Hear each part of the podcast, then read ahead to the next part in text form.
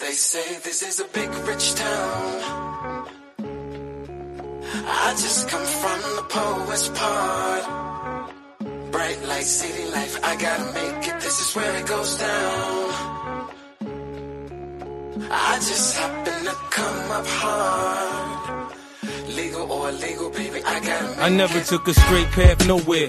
Life's full of twists and turns, bumps and bruises. I live, I learn. I'm from that city full of yellow cabs and skyscrapers. It's hard to get a start in these parts without paper. Homie, I grew up in hell, a block away from heaven. That corner ate 15 minutes, it moved a 7. Pure snow, bag it, then watch it go. Occupational options, get some blow or some hoes. Hey, what's up? This is Gary A. Swaby, and you're now listening to the Powercast. I believe it's episode 27 or 28, but we will be recapping season 5 episode 7 of Power today. So I'm here with Mr. Richard Bailey Jr. How you doing, Rich? Doing good, Gary. What's up, listeners and viewers? What's up indeed. And I'm also here with Miss Dana Abercrombie. How you doing, Dana? Hey, I'm back. I'm alive. Yay!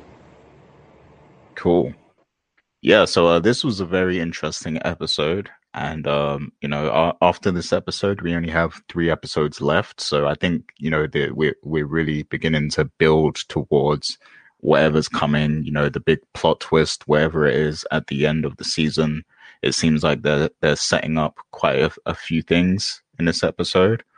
But let's just, you know, talk through some of the things that happened. So, I mean, first of all, I just want to acknowledge the very power like dual sex scene that happened at like the start of the show. You know, there was a double sex scene essentially, which was, you know, I was wondering when we were going to get some of that again, because it seems like there hadn't been too much recently.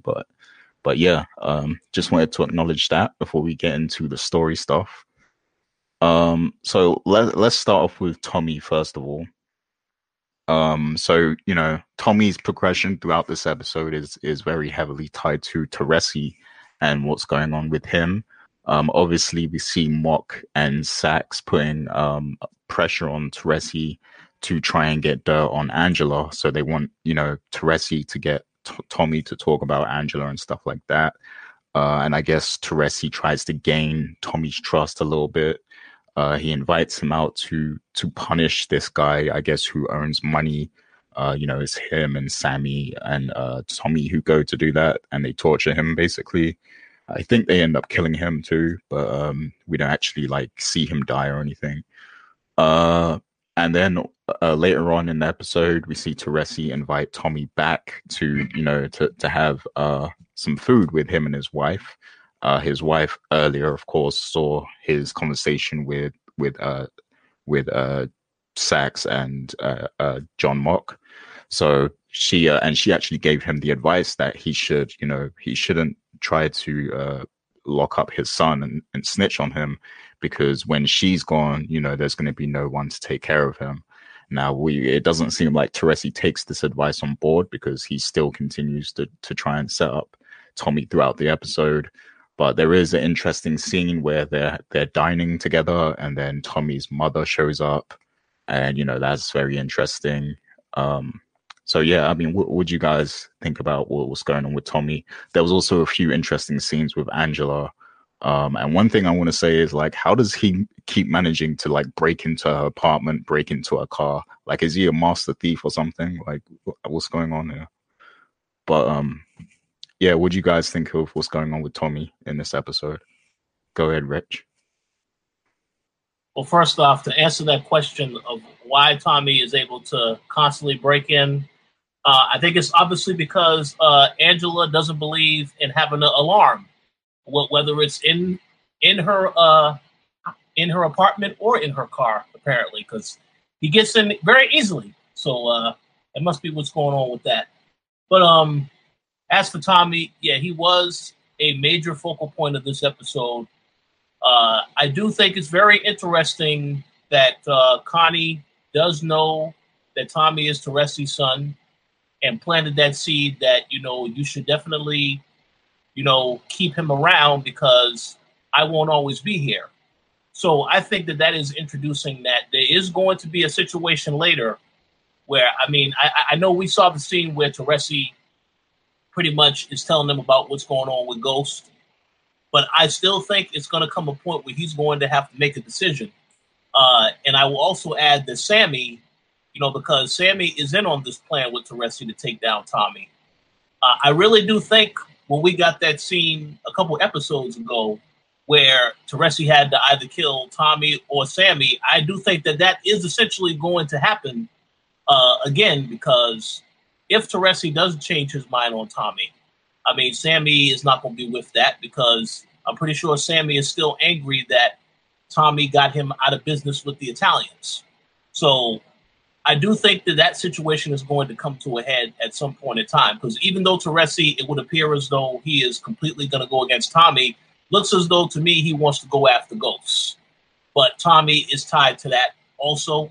But I think as the episodes continue, he may still, because he may think that Connie has a point, and then it's always possible that Connie could die before the season is over.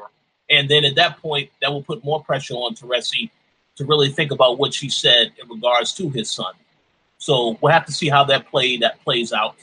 As for the dinner, the interruption of his mother, I think we figured sooner or later that this was going to happen, because we know that she dislikes Tony, and she kept saying that you need to stay away from him. He's a bad influence. So I was surprised that she was able to find where he lives and was able to come there, but I guess they had to have that at some point in time. They had to have that confrontation. So I do think that the mother may find out some information and may try to say something to the police about Teresi, because I mean, there's no way that the way that whole conversation went down, there's no way that that's just going to end. She's probably going to try to do something to take him down. But we have to wait and see how that plays out. But overall, yeah, there's a lot going on with Tommy in this episode. I also add that, yes, he did get back with Lala, a.k.a. Keisha. And they also had a love scene, very, very toned down from the last one that we saw. So I guess Carmelo Anthony, maybe he had some complaints, and they took that to heart. But, yeah, I find it interesting how he does get back with Keisha, but yet this is a bad situation, because there's a lot going on with Tommy. Keisha obviously didn't want to get involved in any of this other stuff, but she is walking right into that now that she is back in a relationship with him. It's not looking good for either one of them. But still, I'm glad to see what they did with Tommy in this episode. They presented this whole thing with Teresi, so I'm very curious to see how they handle this moving forward, because it can go in multiple ways. He either can turn on Tommy as originally planned, or he can say, okay, you know what, I will try to keep Tommy around. But it's going to be interesting to see which path they ultimately take. But yeah, that's my thoughts on Tommy in this episode. Cool. What do you think, Dana? This episode was very much a odd bonding father and son experience, just through violence and torture. It's nice to see that Tommy, you know, has someone that he feels that he can connect to out there, but I don't think this is going to be something that's long lasting. I do wonder whether or not Teresi is going to kind of really regret trying to snitch on Tommy in order to get, you know, his full immunity thing. I think that he will have some type of regret, but I don't know. See, that's the thing. The thing is that he just now knew about this boy. It's not like he grew up and, you know, raised Tommy, you know, even by himself, or has that kind of close bond. So it's like, yeah, he may feel guilty for what he's doing, but at the same time, he may still do it anyway, because he does not have that kind of bond. And at the end of the day, it is just about him, and he's always been selfish in that regard. So I don't know if you know, Tommy is out of the woods yet in regards to him possibly going back to jail because of his father. I will say that I did enjoy this episode and their bonding experience when they went and tortured the guy with the drill. That was interesting to see. Also, him returning back to Lala, that was kind of like a weird situation remember she kept rejecting him, and now all of a sudden it's like, oh, we're back together again, and she's having dinner with Tasha, and she's smiling and glowing about that. So that relationship to me is still kind of muddled, and I don't know how that's going to play out in the end. But overall, I'm kind of worried about Tommy, and we'll get into this later with the whole Kanan situation. But for now, at this moment, it's nice to see him just happy. When he was at the dinner table, and even though his mother came in and was very belligerent and tried to say, you know, that's my son, and I bet you didn't know that he had an affair. And she's like, yeah, I already knew. And she just didn't care. Remember when she slapped Teresi after like that huge thing? It's like, oh, do you forgive me? And that huge speech. But I don't think that their relationship is going to end up being happily ever after. I do see Tommy's mother being right about this whole thing in the end. And even though Teresi's wife gave that speech about, you know, you're not going to have anyone left. Once you turn in Tommy, you're not going to have anyone essentially. It's going to just be you. I still don't feel that that's enough for him not to turn on Tommy. It needs to be something more. Because like I said before, this is not a lifelong relationship. So we'll see. Yeah, I got a couple things to say regards to Tommy. So firstly, like, I just like... I don't know if I'm buying how ignorant he is to Teresi's, like, you know, digging and trying to find out what's going on with him all the time and stuff like that. Like, because it seemed to me like earlier on in the season, he was actually pretty paranoid about, you know, Teresi and, you know, like saying things to him and everything. And now all of a sudden he just trusts him, you know, even though he keeps asking him all these different questions and stuff, like he still just trusts him blindly.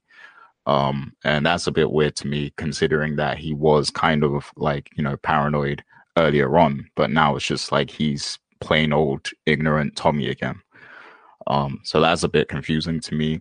And with the Lala thing, I agree that, you know, she was a bit too willing, like, to get back with him, considering that she was reluctant before. And what that tells me is that they really want to put them back together for something specific. So I don't know, maybe Lala finds out, you know, that Teresi is trying to snitch. You know, maybe when she goes to dinner with them, she overhears Teresi having a phone call or something, and maybe she's going to be the one that actually finds out or something like that.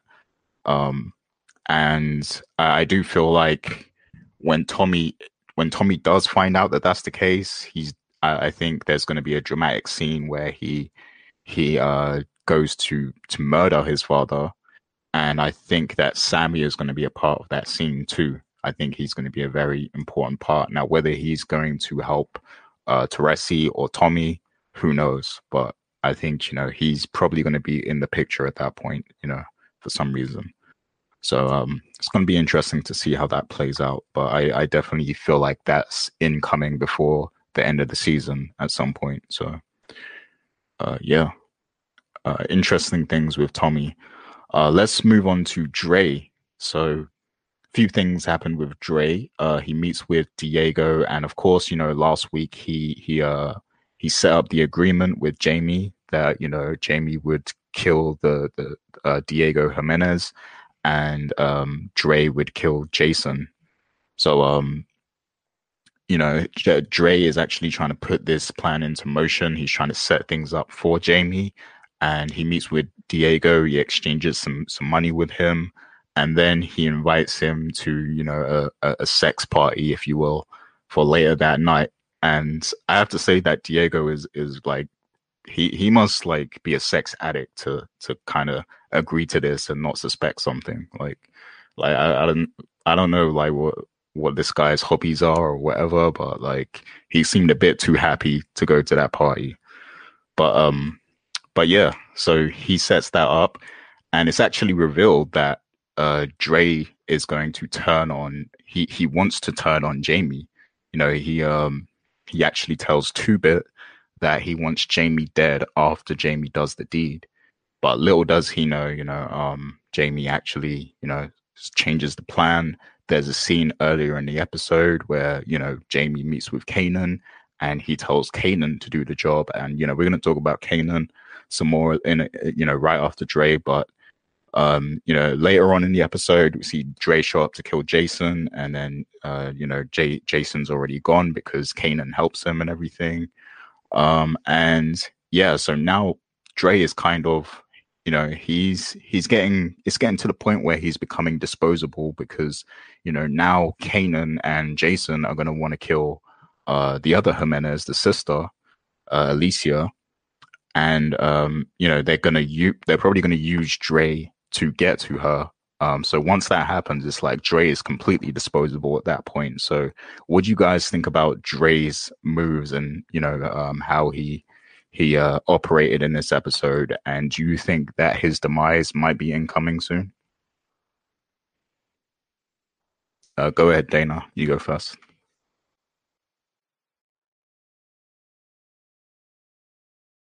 I am muted. I am sorry. Yes. I do. I do not see him lasting very long.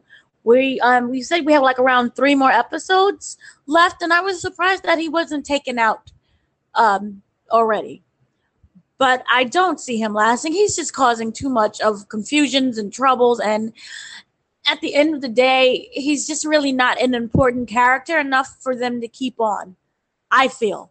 So he's going to meet his demise, if not in the next episode, definitely by the finale.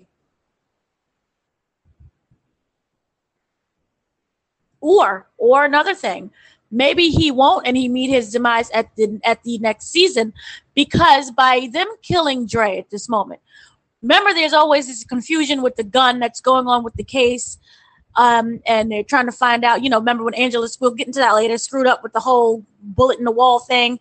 I think if they jump up and kill Dre, it might cause more confusion or draw more to the case.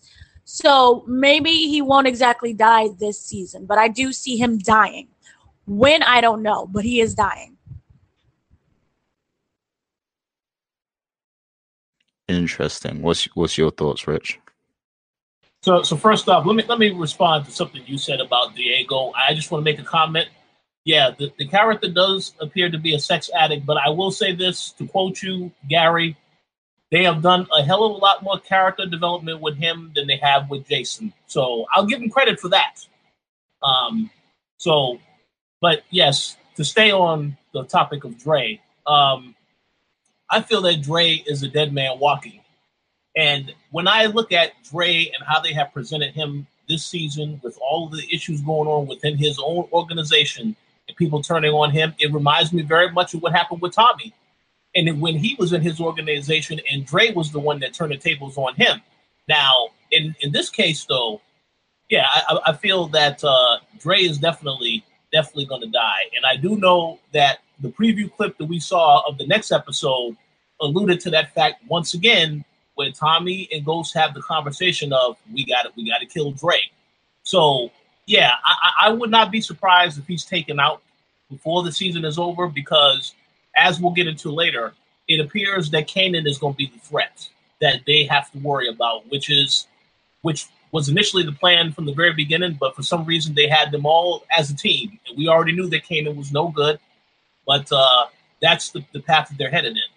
But as for Dre, yeah, there's a lot going on with this character now. As I said on last week's show, I did not like this team-up agreement between him and Jamie because, again, I know that they have ulterior motives, but I didn't really like how that whole thing went down. Now, obviously, as you already said, Gary pretty much said in this episode that Dre was planning to turn on Ghosts. So that's fine for explanation purposes, but the whole thing of them working together, it just didn't seem realistic from the very beginning when they introduced it last week. So we'll see what happens. But, yeah, Dre is definitely on borrowed time. And like I said, if it happens next week or within the next couple of weeks, I will not be surprised. It definitely has to happen, though, because that is how you change the whole story. Because, again, as with what happened with Tommy, when he went through the stuff that he went through, he still was able to survive. So the writers cannot make it the same situation where Dre is able to survive unless they do it a different way. So we'll just have to wait and see how they handle that. Yeah, like I don't, at this point, I don't see how you could not kill him. You know, either you kill him or he just runs away. Like he, you know, leaves New York and I don't know, goes to some other country or something like that to hide out. But yeah, Dre has to be gone at some point because I feel like at this point he's not bringing that much to the show with his character progression. So like, you know, it's kind of inevitable. Like, you know, he needs to go at this point. And if he doesn't die, then it's, I think it's just the story's going to continue being a bit convoluted because, you know, there's only so many times you can get him to pair up with Jamie again.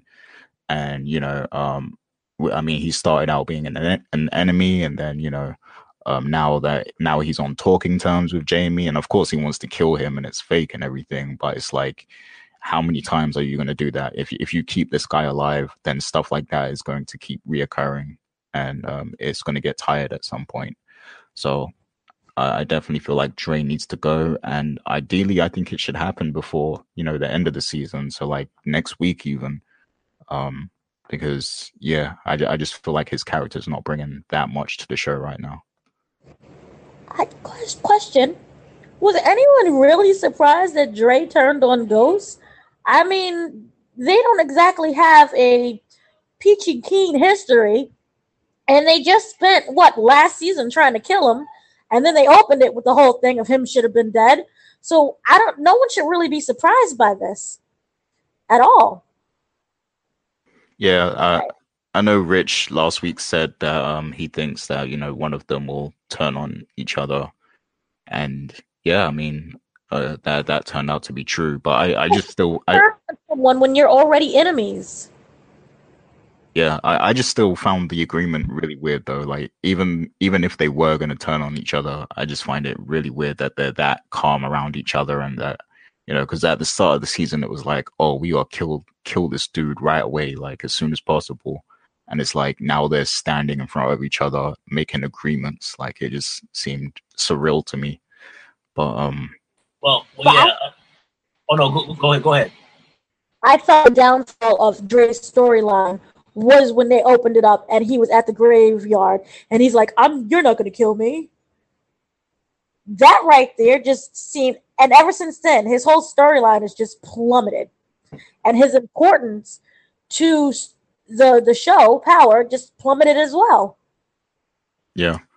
So his death, I feel, would have been more impactful if they went with it originally of him dying in the first episode. If he dies now in the end, say, or even next season, it doesn't have that same impact. It just feels like you're dragging this along. We wanted retribution right then and there. But this is like, oh, and 10 years later, he finally dies. I just don't get it. Yeah, it's really weird. And plus, like, nobody likes Dre at the moment. Like, even his own, like, people, like, his own staff are turning against him. Cristobal doesn't like him. Diego didn't like him. Like, nobody likes him right now. So it's like... well, hold on a second. The sister likes him. Yeah, I guess she kind of, you know, flirts a little bit. But that's the only one. But only because he's bringing money, you know, to their organization. That's the only reason that she would like him, because he's doing his job business-wise. Yeah. I see it as she's kind of using him, like, you know. Oh, yeah, absolutely. No. One point I was just going to say real quick, I definitely wasn't surprised that Dre is intending to turn on Ghosts. That's not the surprise. My whole thing is, it seems like ever since this season started, the writers are going the route of, well, let's have all these pair-ups, all these pair-ups that you know, you won't necessarily expect, to try to make it a strange situation. Like last week we had, of course, as they've been building all season, Tasha teaming up with Angela. Then you had Angela with Tommy. So I when this happened with Dre and Ghost, I figured, okay, yeah, so that's what they're doing. They're playing musical chairs with the characters, having them come to some type of agreement on something or some type of interaction, other than the person actually getting killed. But like y'all both said, hopefully Dre is taken out next week or soon, because his story doesn't really make sense in the grand scheme of things. And now that you know everybody is plotting against him, yeah, I think it's only a matter of time before he's taken out. Yeah. Yeah, like what you said is like so real. Like I think like this is basically turned into the crime version of Friends, because it's like like all the characters are just having like scenes with each other basically. Like it's like really weird, because it feels like back in the early days of Power, if two characters cross paths, it would be a big deal, or you know, it would mean something to the story. But now it's like, you know, musical chairs, like you said, just different characters interacting like all the time, and it's really weird. But but yeah, there's not much left for Dre, I think. But moving on to Kanan. Kanan played a big part of this episode. Of course, there was that meeting at the top of the episode with the trio and Jason. And Jason puts pressure on everyone to kill the Jimenez. Of course, Jamie already had that plan in motion. And he actually, you know, I found it funny how he just basically pushed the responsibility onto Kanan, you know, so he didn't even like take any part in it himself. But yeah, he basically gave that responsibility to Kanan.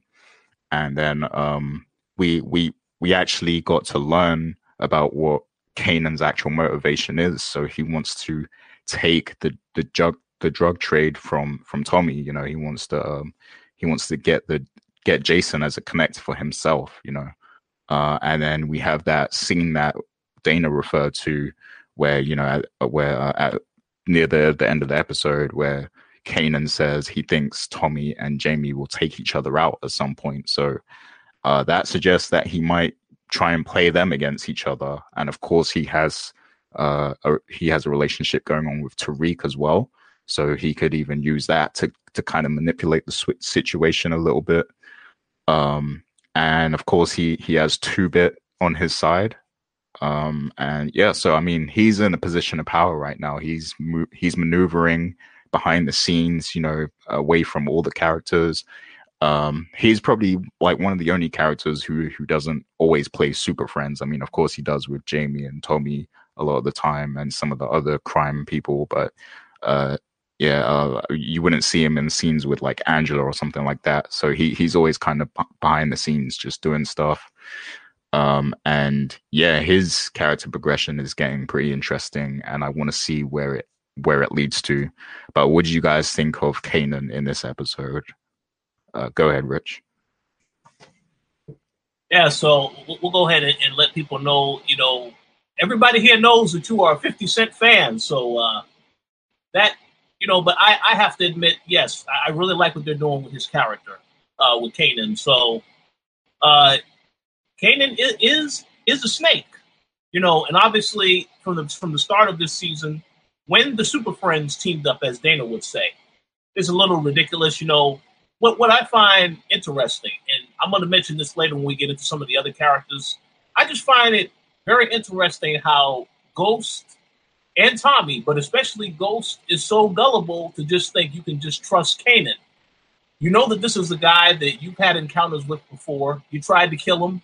You came back. Everything is cool. He saved Tariq, but so no, we're good now. We're good. Everything is squashed. You have to understand this guy, he can have his other motivations as well.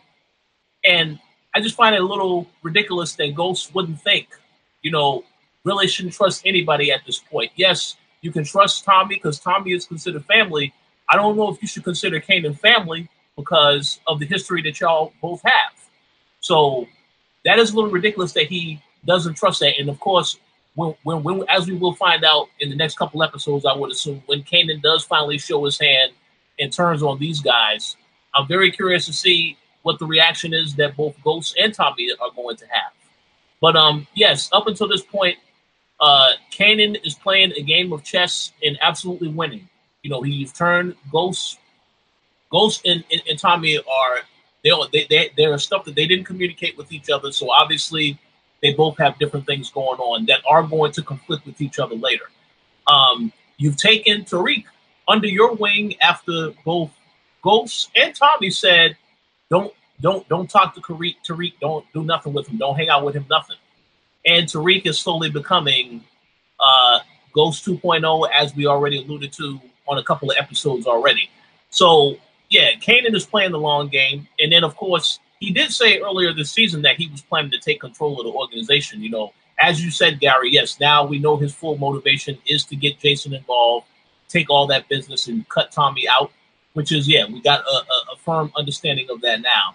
But the fact that he has been able to turn Dre's guys against him, it's just, you know, like I said, Dre is on borrowed time. Like I said, if something doesn't happen next week, it's going to happen soon. But you have to give Kanan props because he has slowly been plotting, you know, getting people to have conflict with each other, and it's finally going to come to a head by the end of the season.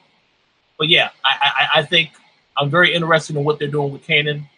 I still want to see what happens with this whole reveal at the end of the season. If Kanan does reveal anything having to do with Tariq, you know, and who his father is. Yes, even though that myth has been debunked, let's see what happens at the end of the season. But yeah, I like what they're doing with Kanan so far.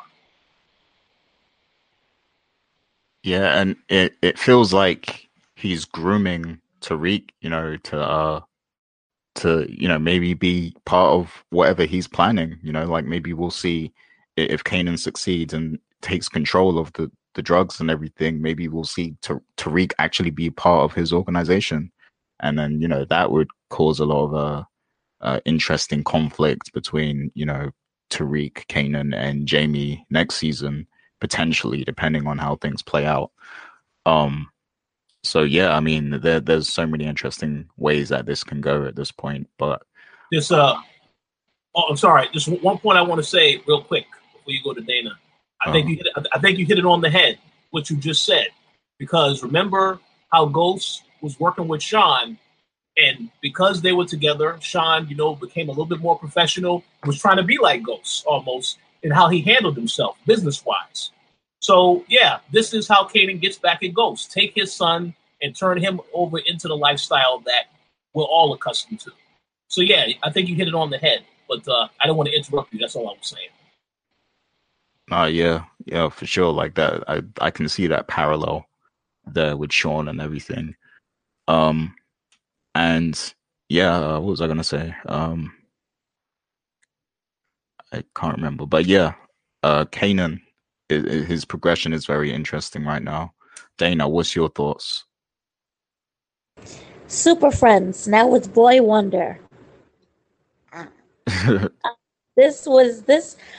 loved this storyline with him. Remember, he revealed his hand earlier. He just didn't say what he wanted to do. He did say that he wanted to turn Tommy and Ghost against each other. This is the first time that we're hearing about him wanting to take over Tommy's spot, his drug spot thing, connection. And I like his progression because he plays right along. You know, he has the conversations and he's joking around with them. But meanwhile, while they're dealing with their own little storylines of, you know, I don't know if my father is real or, you know, and the other one with the whole gun situation, Kanan is in the back working on his own stuff and he isn't saying anything. But what we got this episode, I loved so much, was him with Tariq. And we saw all of this foreshadowing of Tariq slowly stepping into his father's place, in his father's role.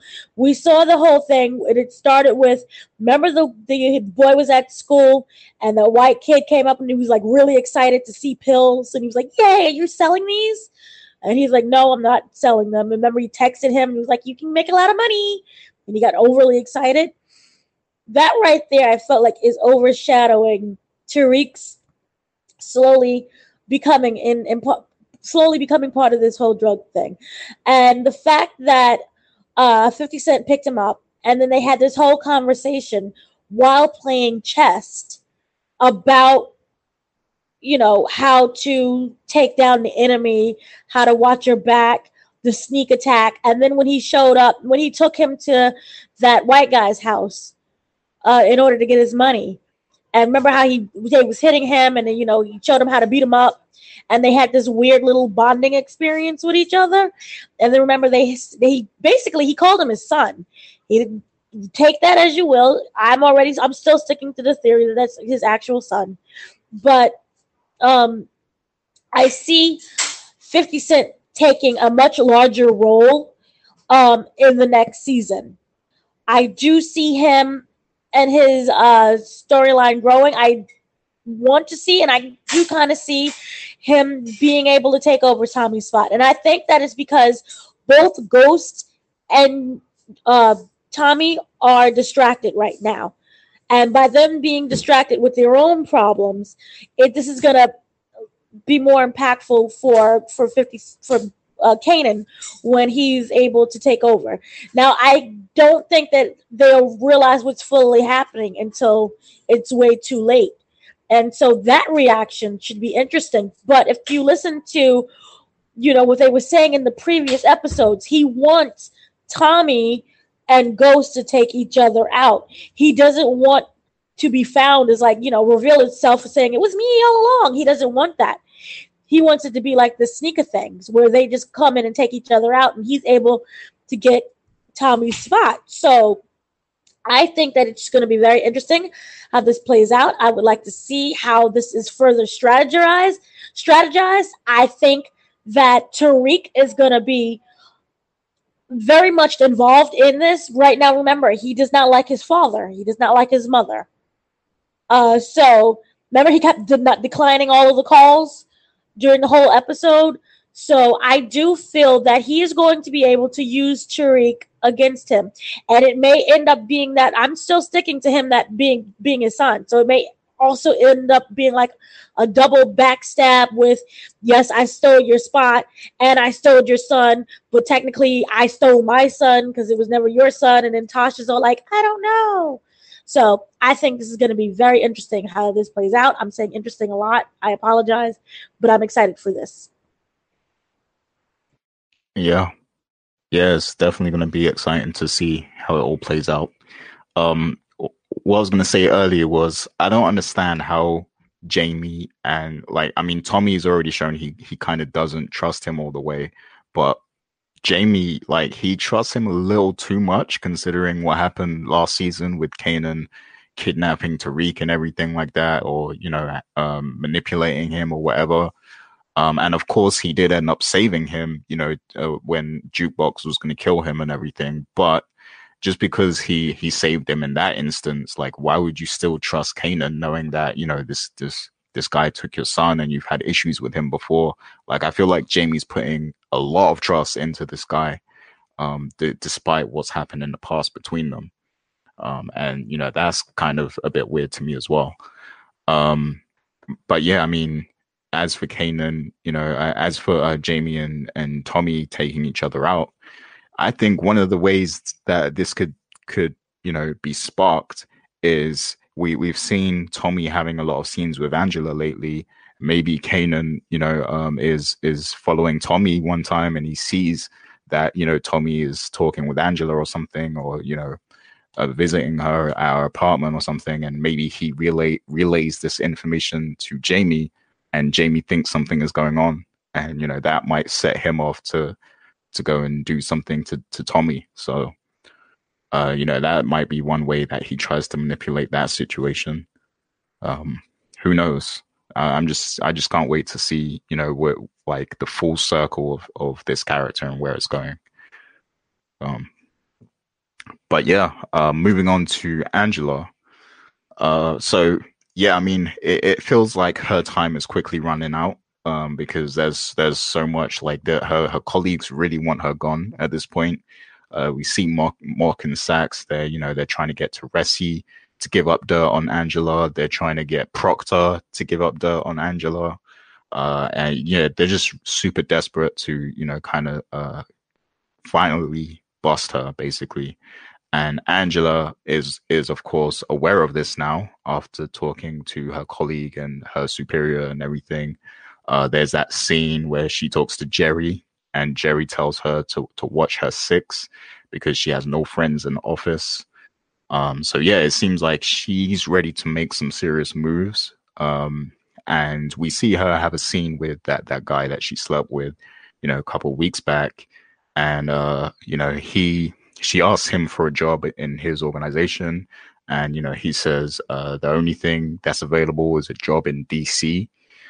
And then later on, she offers this to Mock. She says, you know, if you take this, you know, I think it'll be good for you, blah, blah, blah. So we don't know what's going to happen there. But before that happens, she has a scene with Tommy. And I found this super interesting because Tommy, you know, when he shows up in her car, she actually alludes to the fact that she would be okay with planning the murder of John Mock. Like, she actually alludes to that. And I found that scene like super interesting because that's like a full turn for this character. Like, there's no coming back for her. That's irredeemable. You know, if she goes, like, that's her basically turning to the dark side right there. And it always seemed like, yeah, she was, you know, she did a few little dirty things here and there just because she was in love with Jamie. But this season, it's like she's full on Breaking Bad at this point. Like, she's really turning to the dark side and she's actually becoming a criminal, you know, bit by bit. So that's what I'm finding interesting about her character. And it's kind of setting up my ideal vision for the show moving forward, which is her and Jamie becoming like a power couple that's able to manipulate everything from the legal side and the street side. Like, that's what I really want to see. But I don't know if that's where they're leading to. But yeah, there's definitely a change in Angela's character right now. So I want to ask you guys what you think. And I'm going to start with you, Dana, because I know you're not the biggest Angela fan. And, you know, me and you butt heads on that sometimes. But what's your thoughts on Angela in this episode? Oh, Angela. So sad. Nobody loves her. Nobody wants her. And it's complicated with Jamie right now. I do see her going to D.C. because the only other option is prison. No one wants to help her, it seems like. And they remember how they gave the speech where John was like, oh, I can't wait. No, not John. It was the other guy in the room was like, I can't wait to see her indicted. It's getting me all hot when they come in and arrest her.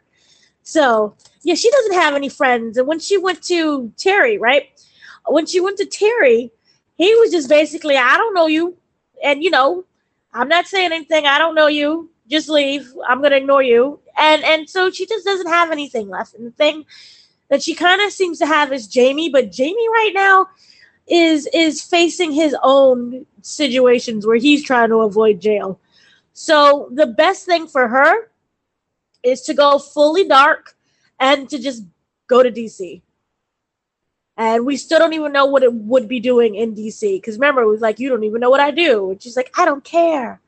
So going to DC would be the best thing.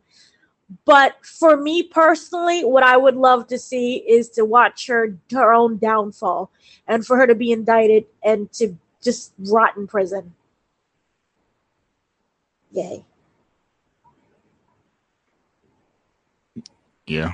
Well, what do you think, Rich? All right. So this is the part where I do have a few complaints. Now, let me start off first and say, yeah, I agree. I really much am enjoying the story that they're showing with Angela, her downfall, and the fact that she's making a character turn. Let's first address the situation with Mock. So the conversation she had with Tommy, I also agree with you, Gary. That was an excellent scene, a very poignant scene, I would say, in the whole episode, because that showed you that this character is capable of doing of now. We already knew that she would go above and beyond to get a job done, but now she's willing to get really, really, really dark and grim with her way to solve a problem. Now, the issue I have with this is, obviously, she spoke with that guy, and he said, yeah, about the DC job. And then she presented that offer to Mock. We don't know how that's going to play out, but I will say this right now.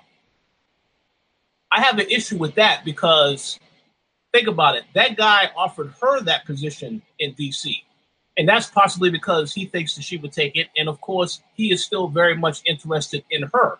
So if she gives that position to John Mock, what's going to stop that guy from saying, oh, well, this is not who I wanted the job for, so just don't, then he takes him out of that job.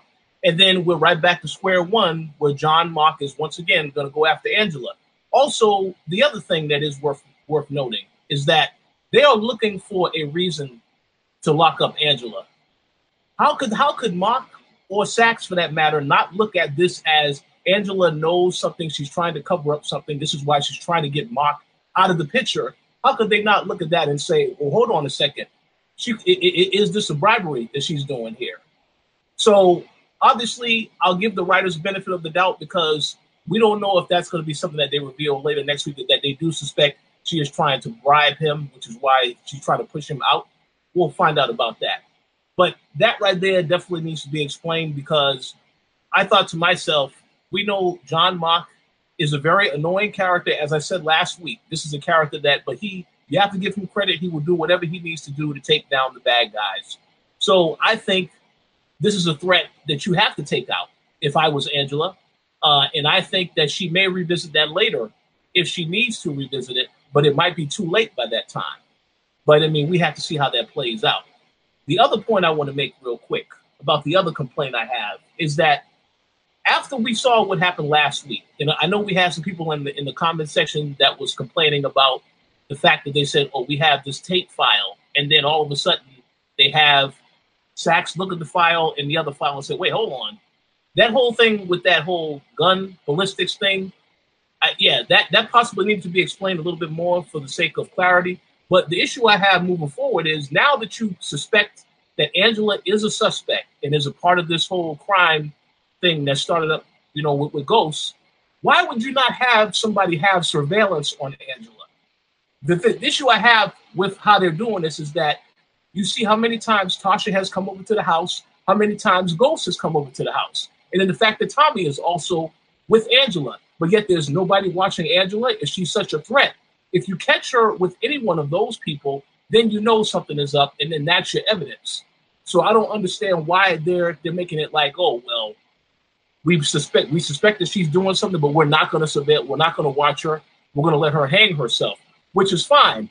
But I just think it's a little ridiculous how you make it seem it's so easy. Ghost shows up, Tasha shows up, and no one is concerned about the police actually watching Angela at this point to see what's going on with where she's living, where she's at, and who she's around. I think that's a little ridiculous. But I think we have that, because remember they threw down a picture. Yeah, they had the picture. Yeah, but there was no one in that picture. It was just her. They have something. I just don't think that they're showing their hand yet to the audience. I do think they have surveillance on her, because they want her to be indicted so badly that would easily be, step number one. Yes. Mm-hmm. We'll have to see. We'll have to see that play out in the next couple episodes.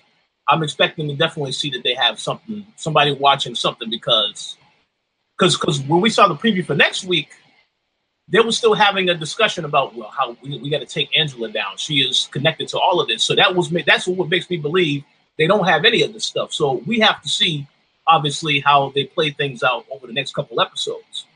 Yeah, but that same scene you're talking about in the preview, that I feel like that's happened every episode this season. Yes. You're right. Absolutely.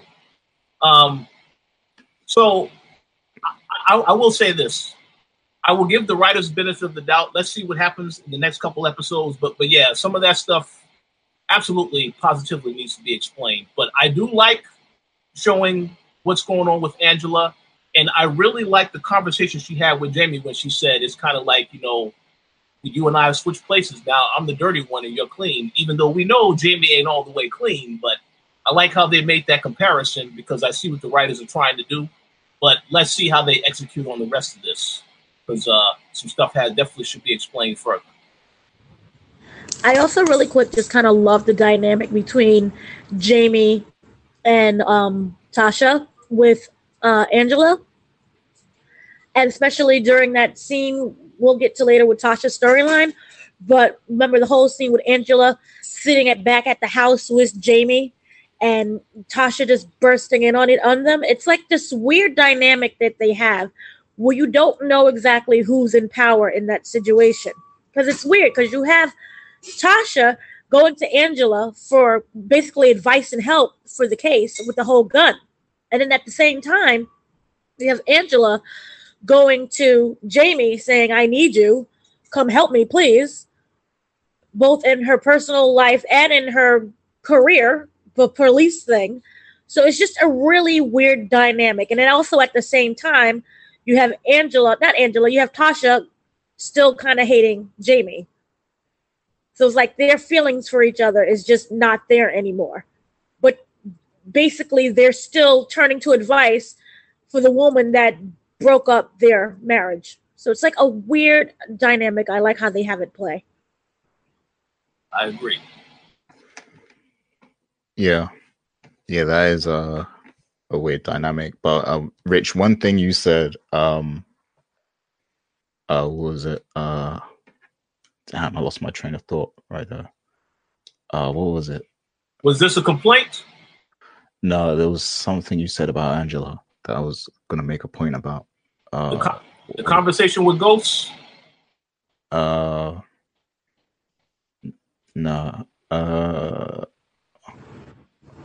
I'm pretty sure it'll come back to you. It'll come to me. But yeah, any final thoughts about her before? Because I am going to touch on that scene Dana was talking about with the trio. I'm going to get to that next. But any final thoughts on Angela? Does Angela have a copy of everyone's house keys? Because I'm kind of confused. She's just like, hello, I'm home. It's just weird. Her house is like Starbucks. Like, everyone shows up there. Yeah. And she's just but in everyone else's homes. It's like just an open door policy with everyone. It's weird because it's like, oh, everyone has a threat against their life, but their door is just wide open. Yeah. Yeah. Oh, what I was gonna say is, the whole thing with offering John Mark that job, that is a bit weird that the guy offered it to her and she's trying to offer it to him. I'm guessing she's gonna try and butter him up somehow, to give it to Mock instead if he agrees. But I do think that that's a stupid plan anyway, because that's just like a temporary band-aid, over the problem. Because the fact is still gonna remain. Sax is gonna be there still, and they're still gonna know that she's dirty, and this could still come back to haunt her at any point. So the problem isn't gonna go away. And you also have Rodriguez as well, the the internal affairs investigator. So she could stir the pot still as well at any point. So sending away John Mock isn't gonna patch things up for her. So I don't understand that plan in particular. Based off of what you said earlier about them becoming a power couple, it's very likely that by the end of the season, she just tells Jamie, I need you to kill these guys. And then Jamie does it, then that's it. And then at the end, it is established, because I guess the people will be shocked. But no, they won't, because the way they're building Angela now, yeah, she's corrupt now. So we'll see. There'll be a power couple in jail. That's how it'll end. But also, really quick, remember how she went to the guy and the guy was like, I have, the DC, but the DC job, and you have to move to DC. And he didn't really explain what the job was. It was more like, I don't care. I just need some place to go. I still don't know his motive. So maybe he is gathering intel on her as well. So say, for example, she does take that job in DC. It's also to help the case against Angela, her trying to escape. So I think he plays some type of part in all of this. That's very possible. We already seen that he definitely will turn on somebody quick. Right, and he already knows that Angela is in trouble. Because remember, he was the one who is in, I guess, remember that scene where he came in and I guess he was in charge of the whole investigation? Yeah. A couple episodes ago. So he knows that she's dirty. He knows all of the intel.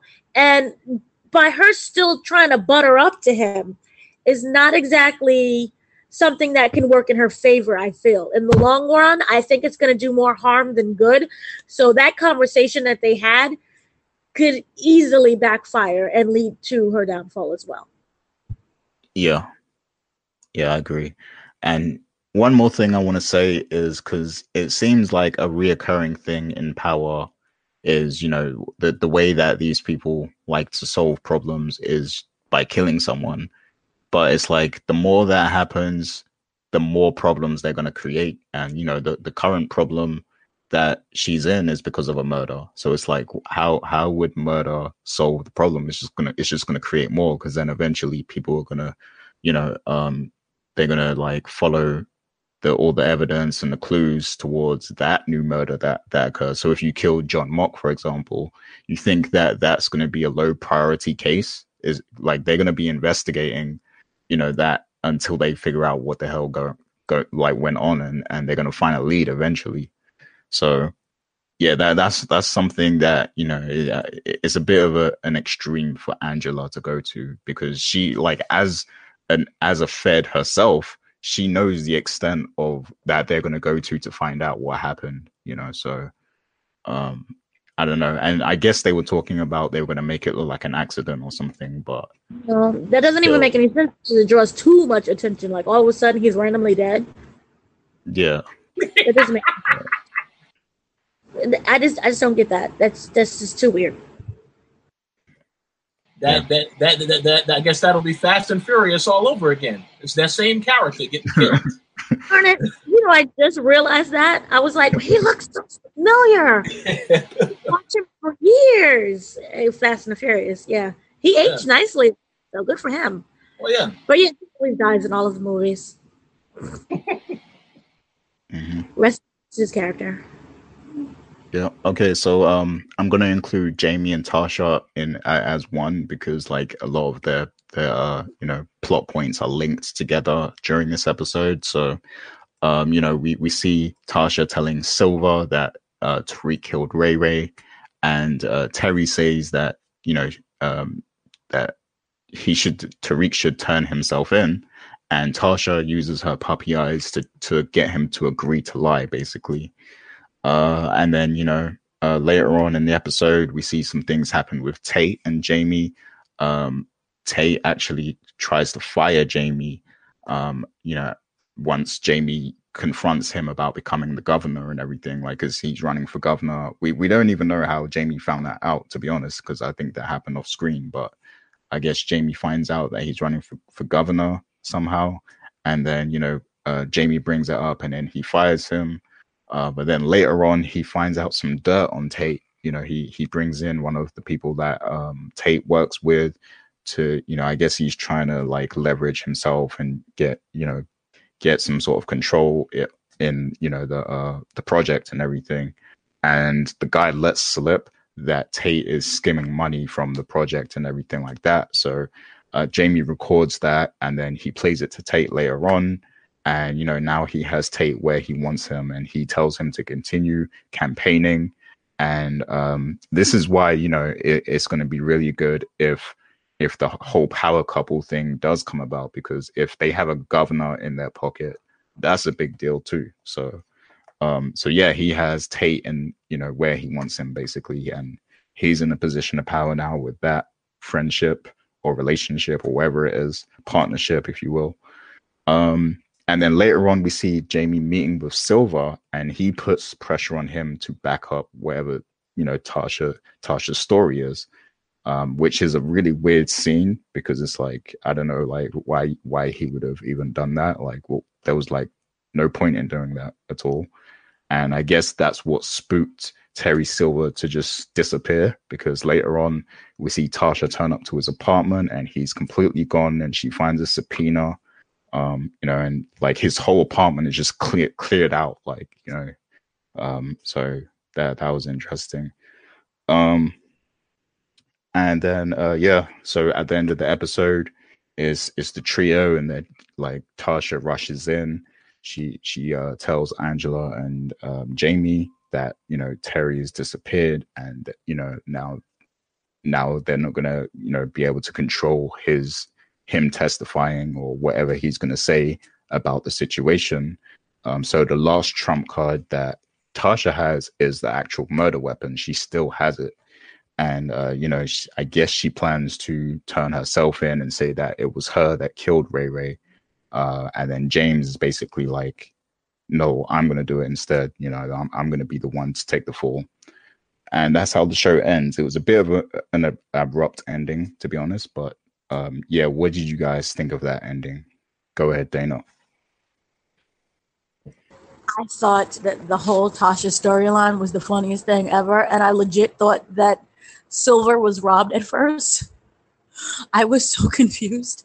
But starting with Tasha, it's a very unfortunate situation, but you can't sit around and try to blackmail someone to, I think he was blackmailed. I think whatever it is that they did off camera to spook Silver into testifying, because no man is going to just up and just ghost you like that. So that right there was just hilarious into itself. But the whole Tate storyline also, I like this character. He is just downright dirty and greedy. And he reminds me of just like those terrible salesmen, that's just oily and, you know, he's no good. But he's very interesting in his whole thing. And the fact that he's been trying to get rid of Jamie for a while.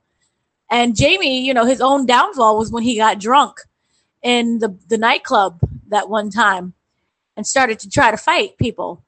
But I think that this is a very good storyline for him. He's stuck now with Ghost. I don't see, well, you already talked about Dre. So the whole thing, Dre's not on the case with him anymore. But their dynamic is going to be really interesting.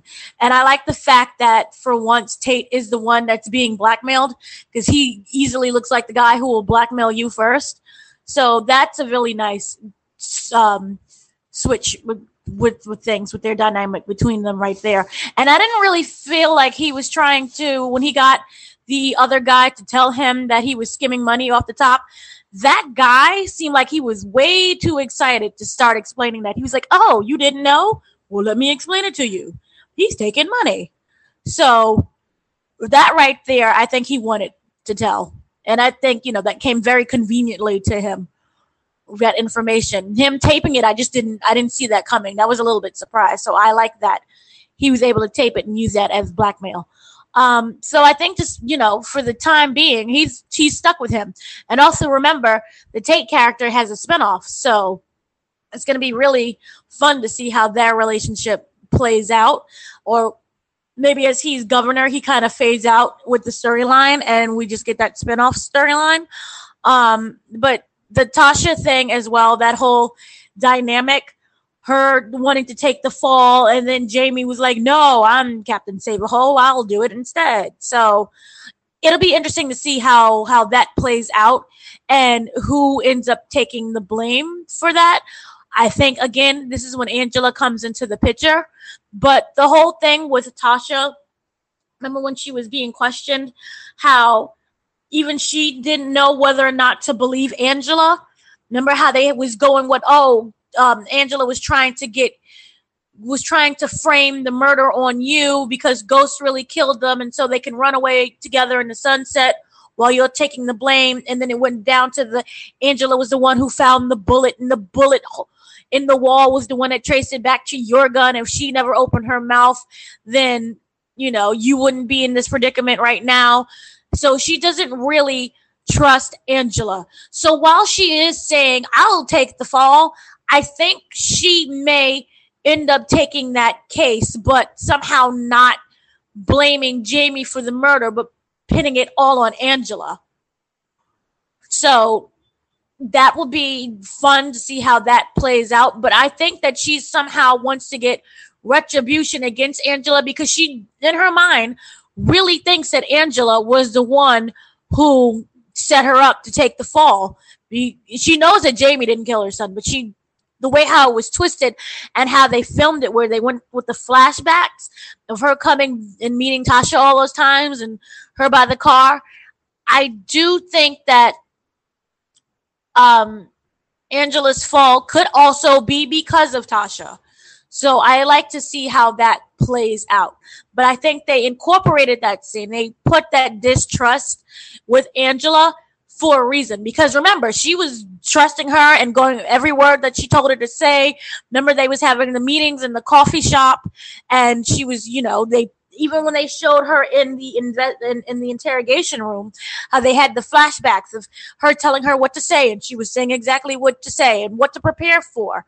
So by that, by them saying that Angela was the one who probably framed you guys and all these, and the whole thing with the bullet in the wall, that may end up having her thinking twice about this whole thing. And she's angry. And when women get angry, they do things. So who knows? I don't think it's going to be a revenge for the whole thing with Jamie. That I think is done and over with. But it also could be Angela right now she thinks is framing her. Also, Silver just bounced, so she doesn't really have anyone anymore. So she just may end up turning. We'll see how that plays out. Yeah, interesting thoughts there. What do you think, Rich? So first and foremost, I have to say this. Was not expecting Thanos to make an appearance on Power this week, because with the snap of a finger, Terry and everything of Terry's was gone. So that was a little, yeah, because I mean, he bounced. It was quick. And I laughed because last week they had that whole discussion where, you know, Tasha's telling Ghost, yeah, Terry loved me more than you've ever loved me. And yet you've only known Terry for a short period of time. So, yeah, we you know, you said last week, Gary, you know, it's probably, you know, we know how Terry's character is. We saw what he did with Proctor. So, yeah, him ultimately making that decision because he was forced, you know, now that's the thing that I think is going to be a fair question to ask. Is it all because Ghost came to him and pushed on him further, or was he already going to do that? I mean, I have no idea. But I definitely think Jamie pressured him further because again, Tasha kept saying, oh, I'm not doing this for Ghost. I'm trying to protect Tariq. But he knows that also this would benefit Ghost as well. So this is why he said, no, I'm not going to be a part of this. So Tasha's situation is very unfortunate.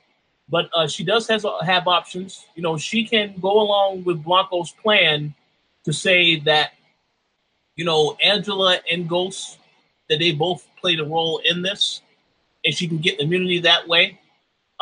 Or she could decide to turn herself in. Now, one thing I do want to say is because we've already seen the writers put Ghost in jail, I don't really think they're going to go the same path with that this time. Now, they can. Now, obviously, as Dana already said earlier, you could send the power couple to jail. That would be different because, yeah, they both end up in jail. But for some reason, I don't think they're going to say, because we've already seen Ghost put in jail, how depressed he was, how out of luck the character was. So I don't know if they're going to go that route again. I do think if you have Angela go in there, or Tasha for that matter, that'll be interesting. But then that's also going to be tied to Tariq's story because he is the one that was, you know, obviously he didn't want his mom to do that. He said he was willing to confess to say he did it. So obviously, if Tasha does end up going to jail, he's going to look at that as, well, Ghost, my father didn't stop this from happening. So now he has even more resentment towards his father. So I do think whatever happens with that decision is going to definitely come right back to Tariq, and that's also going to feed into how he is acting out right now. But which path they go, they have a lot of different paths that they can take. But we'll have to see how that plays out. And one thing I will add very quickly about Ghost, I was very glad to see the scene where he put Tate in his place, Black, you know, getting back at Tate. But I will say this, if Tate is going to have a spinoff show, you have to know that this character, I believe this is going to still be a back and forth with these two guys, because Jamie is not all, you know, safe at all. He has all this other stuff going on. And, you know, Tate can very easily now come back at him on something. So we have to wait to see how it all plays out. But, yeah, I would say there's a lot of interesting stuff going on with both Ghost and Tasha. And I'll be very curious to see which path did they take. I just want to say one thing to Stars. Now that Terry is gone, his ass needs to stay gone. I don't want to have a scene, like a dramatic scene where he just comes back and then there's a lot of tears and stuff. No, I just couldn't let you go down. No, they better not do that. Although I do see that if Tasha does go away to jail, then he could come back at Jamie and use that as motivation to take Jamie down. So we got to see how that is all going to play out. But I just hope if they're going to bring him back, let's not go the cliche route. But I would prefer he doesn't come back at all. But we'll have to see what the writers have planned. But it's great bookends if she does go to jail, because it's like he went to jail. Now it's her turn.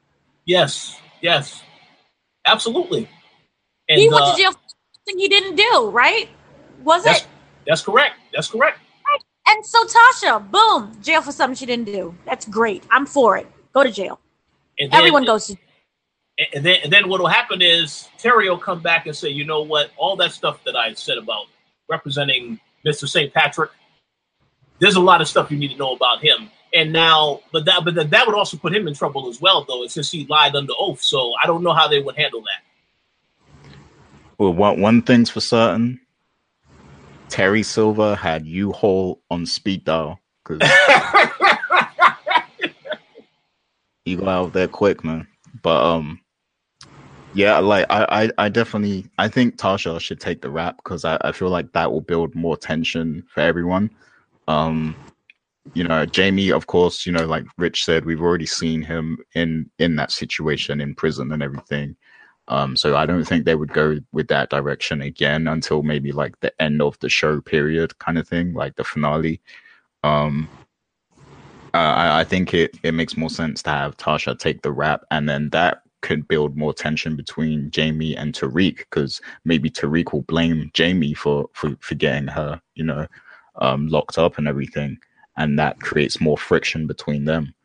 But I do feel like inevitably, if Tasha does come out, I think it's going to be because somewhere along the line, they figure out that Tariq was actually the one that did it. So maybe what happens is next season, Tariq and Kanan become so out of control that maybe Jamie thinks, you know what, I think it's about time he goes to jail. Like, you know, I don't want to kill my son. So maybe he just needs to go to jail right now. So no, it's a big thing. That's not your son. That's really my son. Shootout. Tariq dies. I'm for it. I'm all for it. So in my perfect world, I would not have Tasha take the fall. In a perfect world, I would have Tariq take the fall, because throughout this whole show, he's needed a scared straight program. And what better way than to actually go to jail? Exactly. That's my thinking. Like maybe that's the decision Jamie makes next season. You know, maybe Tasha takes the rap, but then, you know, he like Tariq is so out of control with Kanan that he's like, you know what, I'll just get Angela to, you know, discover some evidence or something that shows that Tariq was actually the one that did the murder, and then voila, then he's in prison and Tasha's out. So maybe that's something that might happen. That's true. That could happen like mid-season, because right now I see him being distracted with Kanan, and also he's going to have his little pill popping drug business on the side. Yeah. I think the pill popping business is temporary. I think he's going to like leave school and like actually be in Kanan's drug organization by the end of the season.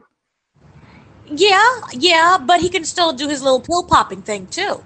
Like that's like the little baby steps to becoming a drug lord. Here's some ecstasy pills. Then soon he's pushing heroin.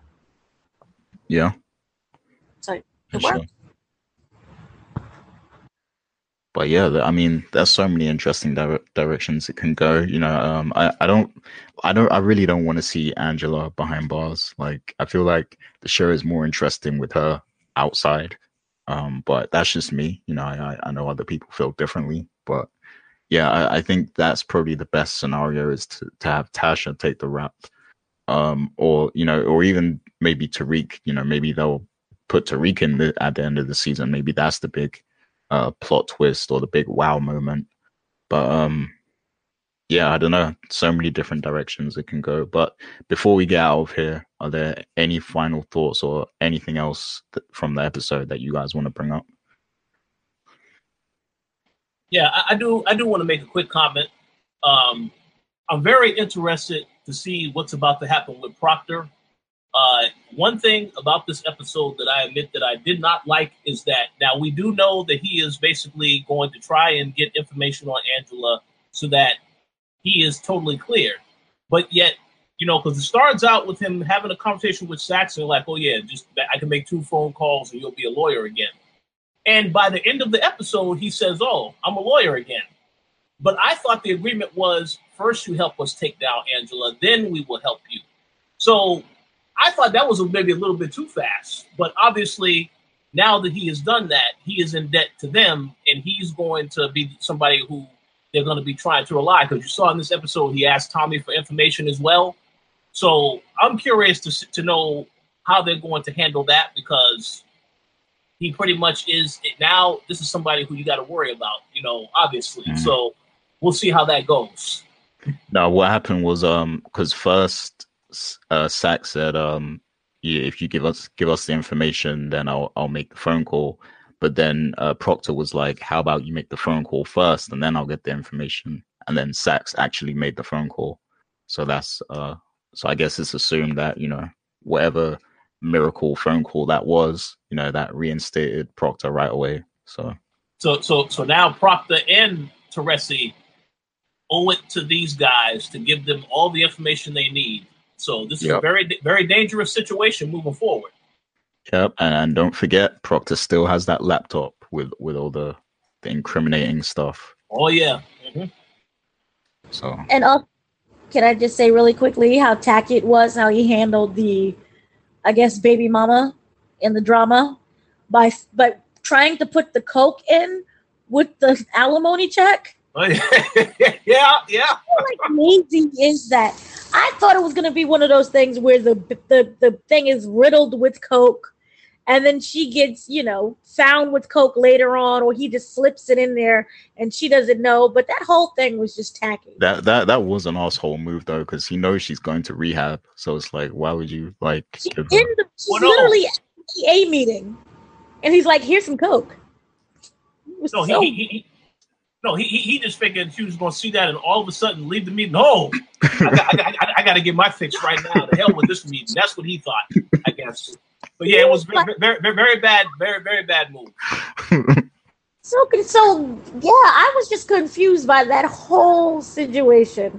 So he also has to worry about the child support, the custody battle that's going on. So he has a lot he's dealing with right now. But, you know, just be smarter. Don't just put the bag of coke in there with the money and be like, surprise. Jeez. Yeah, that was a good move for throwing it back at him. That was a good move. Yeah, man. I as I keep saying, this season has so many threads. Like, there's so many different, you know, plot points and everything. And I just really want to see how they, you know, bring it all together. I feel like a few people need to die because it's like there's just too much going on right now. And I want to see them just simplify things again so that next season we can have more of a straightforward kind of story that's, you know, I mean, it doesn't have to be easy to follow, but like, you know, it needs to be more seamless. You know, I feel like it's going too many different directions right now, and that's kind of hurting the progression of the actual characters themselves, you know. So I'm interested to see how they're going to tie everything up in this season, and hopefully it sets up a really good season 6. So we'll study these next 3 episodes very closely just to see what happens. But yeah, any more final thoughts before we end off?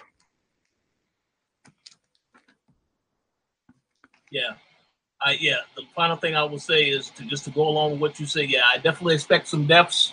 I expect Angela to do a full heel turn by the end of the season. Like, I mean, a full, like, killing people, everything. Yeah, I expect that to happen.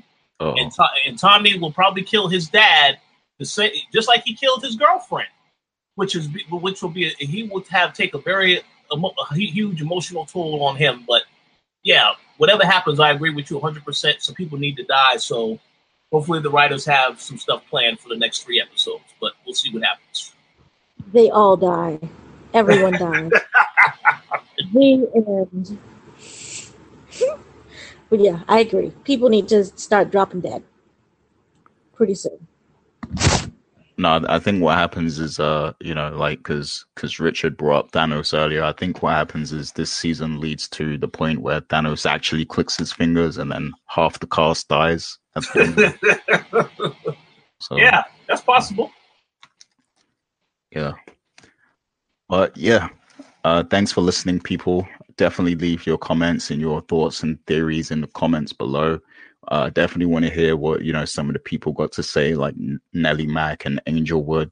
I can't wait to see what they think of this episode and what they think is going to happen next, because, they always go into detail, and, they got great memories too. They remember like everything that happened before and stuff. So can't wait to hear what they say. But thanks for listening, everyone. We'll be back next week with a recap of episode 8. So, yeah, definitely look out for that. Make sure you check out thecoalition.com. That's coalition with a K. Check out some of the other entertainment and, gaming stuff we have over there. And, just check out the YouTube channel as well. And until next time, we'll be saying peace out. See you.